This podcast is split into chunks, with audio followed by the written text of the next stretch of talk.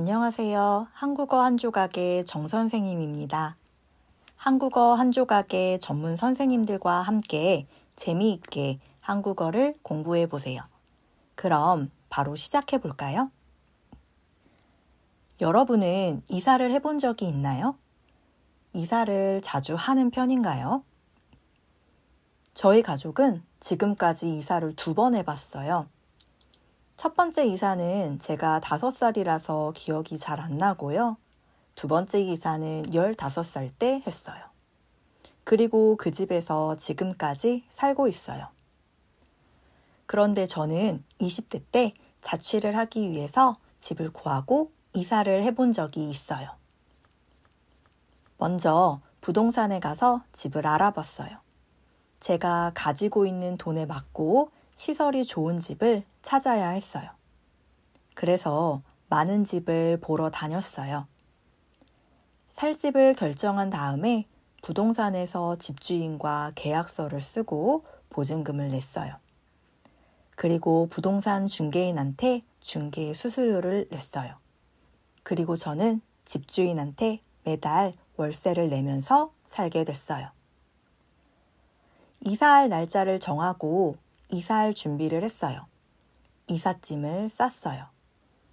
제가 이사한 계절이 여름이라서 여름 옷만 챙겼어요. 그리고 다른 필요한 물건도 챙겼어요. 이삿짐이 많으면 이삿짐 센터를 부르지만 저는 이삿짐이 많지 않아서 가족의 도움을 받았어요. 가족이 이삿짐을 자취집으로 옮기는 것을 도와줬어요. 짐은 집 한 곳에 놓고 청소를 먼저 시작했어요. 그 다음에 짐을 풀고 짐을 정리했어요. 이사를 끝내고 나서 가족과 함께 짜장면을 먹었어요. 한국에서는 이사를 한 후에 중국집에서 음식을 시켜 먹어요.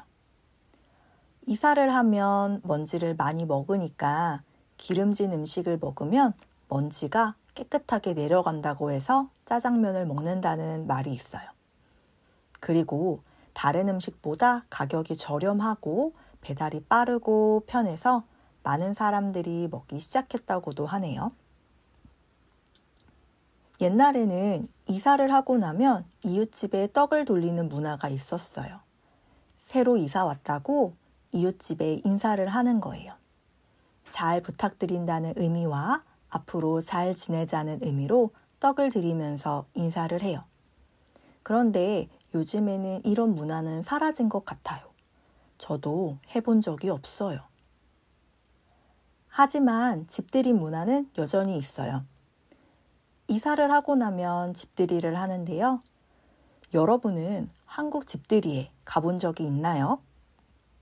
집들이는 새 집으로 이사 간 다음에 가족이나 친척, 지인들을 불러서 파티를 하는 거예요. 새 집으로 이사한 것을 축하하는 파티예요. 저도 친구들을 집에 초대해서 집들이를 했어요.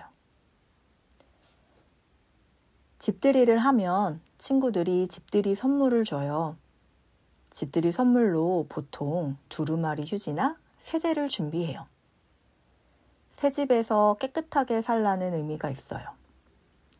그리고 두루마리 휴지처럼 집안일이 술술 잘 풀리거나 세제 거품처럼 돈을 많이 벌라는 의미도 있어요. 그리고 휴지나 세제는 생필품이기 때문에 아주 유용해요. 그래서 이런 선물을 집들이 선물로 많이 해요. 하지만 요즘은 새 집에 어울리는 인테리어 소품을 주거나 가전제품을 선물하기도 해요. 제일 중요한 건 이사한 집과 그 사람에게 필요한 물건을 주는 게 제일 좋겠죠? 집들이에 가면 같이 음식을 먹어요. 먹는 음식은 특별히 정해진 것은 없어요. 초대한 사람과 초대받은 사람이 모두 맛있게 먹을 수 있는 것을 먹어요. 집주인이 직접 요리를 하거나 배달을 시켜서 먹기도 해요. 맛있는 음식을 먹으면서 집들이에 온 사람들과 즐거운 시간을 보내요. 오늘은 이사와 집들이에 대한 이야기를 해봤어요.